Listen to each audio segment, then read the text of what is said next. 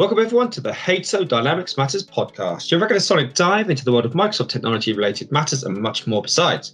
I'm your host, Michael Lonnan, and today I dragged HSO's retail sales director, Hector Hickmott, off the Brighton beach to join me to discuss a topic that impacts any organization undertaking any IT project.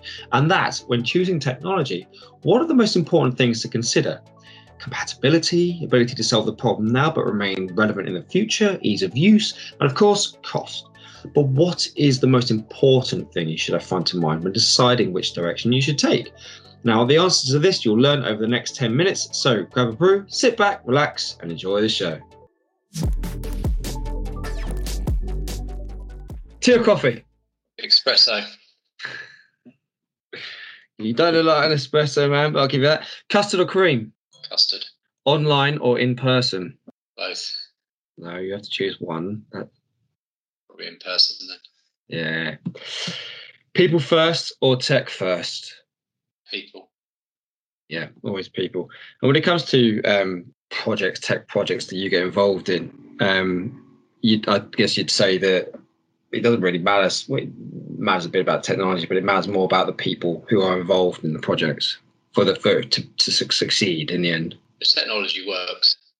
It, the when when projects projects always go through ups and downs. They always go through challenges, difficulties. Um, we get through it in the end, but the variant is always is always the people side of things. Yeah, but there's also there's the yeah there's the people side. Is the is the technology just there to enable the people to do something at the other end of it.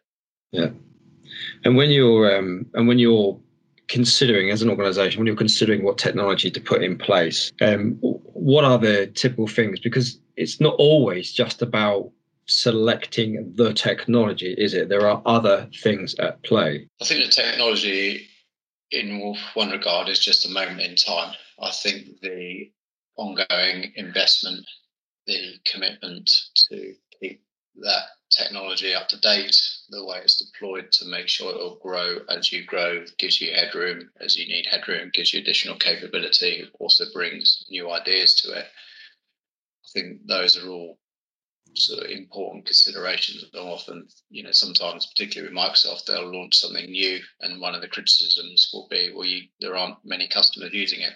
But almost invariably, you go back and look at that same thing in five years' time, and you'll find actually it's now the dominant solution. So it depends whether you're looking backwards at referenceability and all those things, or whether you're looking forwards in terms of how the technology, also how the supplier of that technology will will be investing and working with you as you know in, in tandem with your business to enable you to to stay at the forefront.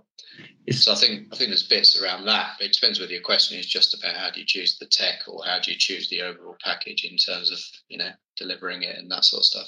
How do you choose the tech then? Is it? It's not just about the, the physical thing, is it? It's also what you're also considering is where's it going to be in five, ten years time? Is it? Is it going to be as valuable? Is it going to be is going to offer me the same sort of benefits as it will do at this at this point in time in five years? It's it's not just about the now, is it? I think if you go back ten years, there was there's, there's sort of a lot more technology vendors in in in the sort of the mid market. I just think there's so much commonality that actually, if you're doing that at scale in the way that I think only sort of SAP, Oracle, and Microsoft can really do. That's sort of swept up lots of the mid-market players. You know, I think if you're going to be a, a sort of boutique specialist technology part, uh, like writer of technology, you've got to be pretty niche these days, or you know, Microsoft and those guys are just going to sweep up your market.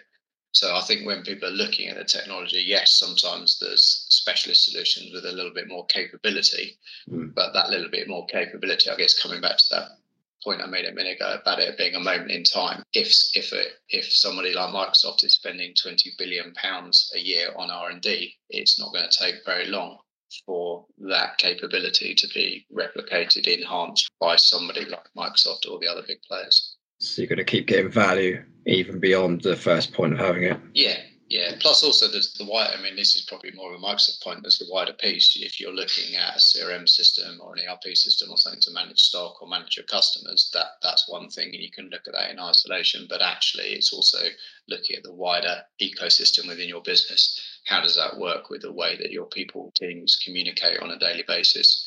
You know, how does it work in terms of your interaction with customers? How customers can can engage with you? Yeah. Um, so, I, so I do think you need to look at the overall.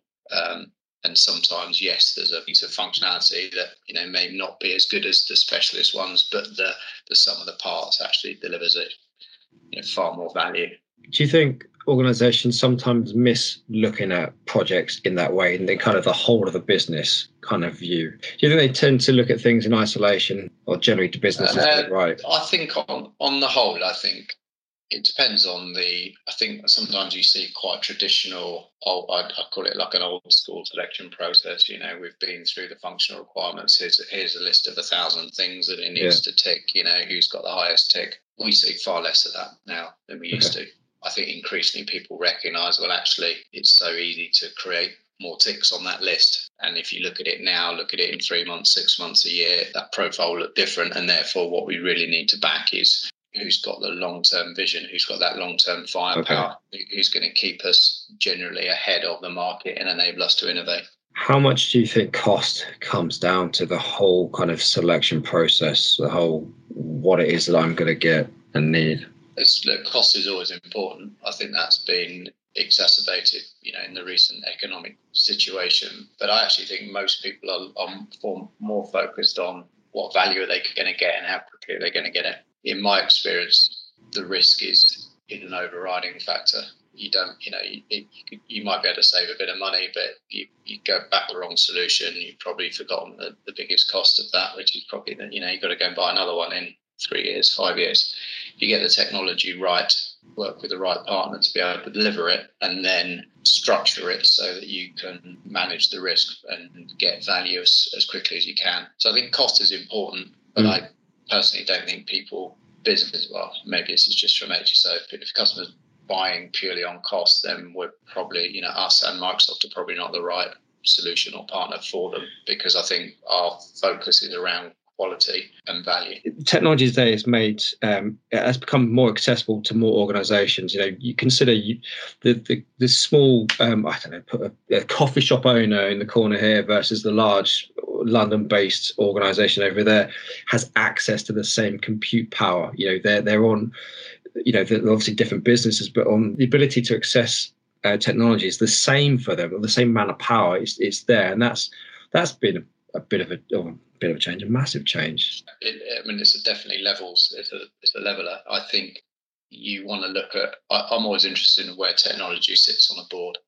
Mm. I think a, a board some you know and you can tell when it is a cost to be managed. You have an IT manager reporting to the finance director and it's just there there as a cost to be managed. I think if businesses really understand what technology can do these days and how it can become like so central to their business it should be on the board not just not even just from the you know the CIO but the wider business should be understanding understanding and, and embracing and keeping themselves educated on how technology could enable them to serve their customers better than their peers, to keep their cost base lower than their peers, to keep their processes slicker, to reinvent ways of doing business. And you just got to see in every, almost every industry you can think of, there's a business that's come along and disrupted it yeah. using technology you know, there's there's clearly everyone talks about the the obvious people, you know, Uber and people like that. But I always think, you know, even at a more basic level, I look at you know people like RingGo. You know, they've they've effectively yeah. dig- digitized the lump of tarmac and come up with a new business model using technology. So I think yes, manage costs, but equally it's a leveler. I think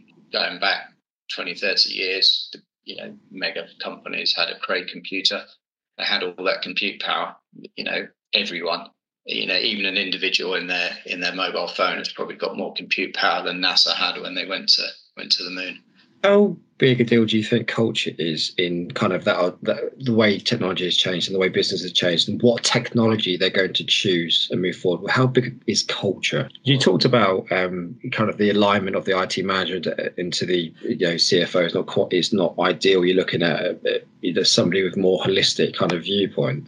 I think it, I think it's yeah, it's a good point. I see businesses that get it. I've seen businesses, and you, I don't know whether it's self-selecting, but you see people who do think, actually, I, I am going to invest in this. I am going to spend the money. We are going to get it right. We are going to have create a culture of continually investing because the technology is moving on, their customers' mm. expectations are constantly moving on, supply chains are moving on, and therefore, you know, it shouldn't be, a, oh, right, we're going to do this project, and then in 10 years' time, then we'll do nothing, and in 10 years' time, we look at it again. I think the, the, the speed that things are moving, it needs to become a cultural thing of constantly challenging the way you do th- doing things yeah. and constantly trying to move things along. And I see businesses that get it. You know, they they describe, look, you know, we were a great mail order business, for example, but look, unless we unless we completely look to become a digital business and truly use data more intelligently to understand our customers, to understand and optimize those things, then then we will get overtaken by by others. And it and that that leadership sometimes it's it, it gets inspired by a good CIO, but it mm. needs to be embraced by the board. And when the board get it, then I think that that that changes things, and then they okay. they can achieve a lot more. Okay, so it's probably too long-winded a answer to the question. it's absolutely spot on. But um, if you if so let's picture this you've got an organization who's who knows some level of change is needed. They're looking to evaluate technology. Is there one piece of advice or is there or, or actually what is the first thing you would recommend for them to do in that kind of evaluation researching phase? What's the first thing the most important thing that they need to do that's a good question so the sorry then i think the first thing they need to do is to honest, I could answer that in so many ways. I think. What would you ah. prioritize over over? I think I think be open minded to what technology would enable them to do.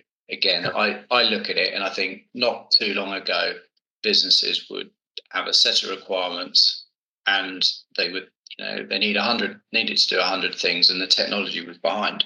So they basically just say, okay, which which solution has got the highest fit to those 100 things are these people who've got 60%, these have got 70, these have got 85, you know, oh, I've got two in 90. Okay, what one gives me the best price? Mm. I just think technology, I think probably because of the cloud, because of the consolidation, because of things like AI and, you know, apps and all the different tools and components, I think for the first time it's gone, it's, it's overtaken where customers are. And I think actually go into this process with an open mind that says, okay, not so much we've been rigid and here are the 100 things we want, but go into it and look and think, okay, well, look, you guys understand what tech can do and how other people are embracing it. This is our business model. What could your suggestions be? How could we set ourselves up to become the disruptor for the, you know, for the next two years, five years, 10 years? You know, good example, a few years ago with a like dry cleaning type business and, and you know listed all the requirements but actually it's about you know what about being able to like have stuff shipped to you? You know you just drop it at a you know a, a drive through somewhere and actually it just arrives at your door. It's just delivered and shipped you know instead of driving in parking then going home then driving in parking collecting it again and all that. Is pointless trying you know let's think about what a modern customer is going to want and if you were completely redoing this industry what would you do? You know now clearly there's degrees you can do that but again when people say look you know our business our industry isn't like that you know RingGo digitized the lump of tarmac. So you know every business has opportunities to do it and bringing your knowledge of the industry your market your customers and combining that with um, you know somebody like hso or microsoft's knowledge of you know what tech can enable people to do when you pull those things together, that's where the real the real power comes in. Perhaps surprisingly, when it comes to selecting your IT technology direction, Hector believes that cost is no longer the overriding factor. There are more important things to have in mind. For example, is the technology going to be relevant in five or 10 years' time, as it is when you first bring it in? If not, you'll likely have to put yourself through the rigmarole of technology selection and cost in the not too distant future.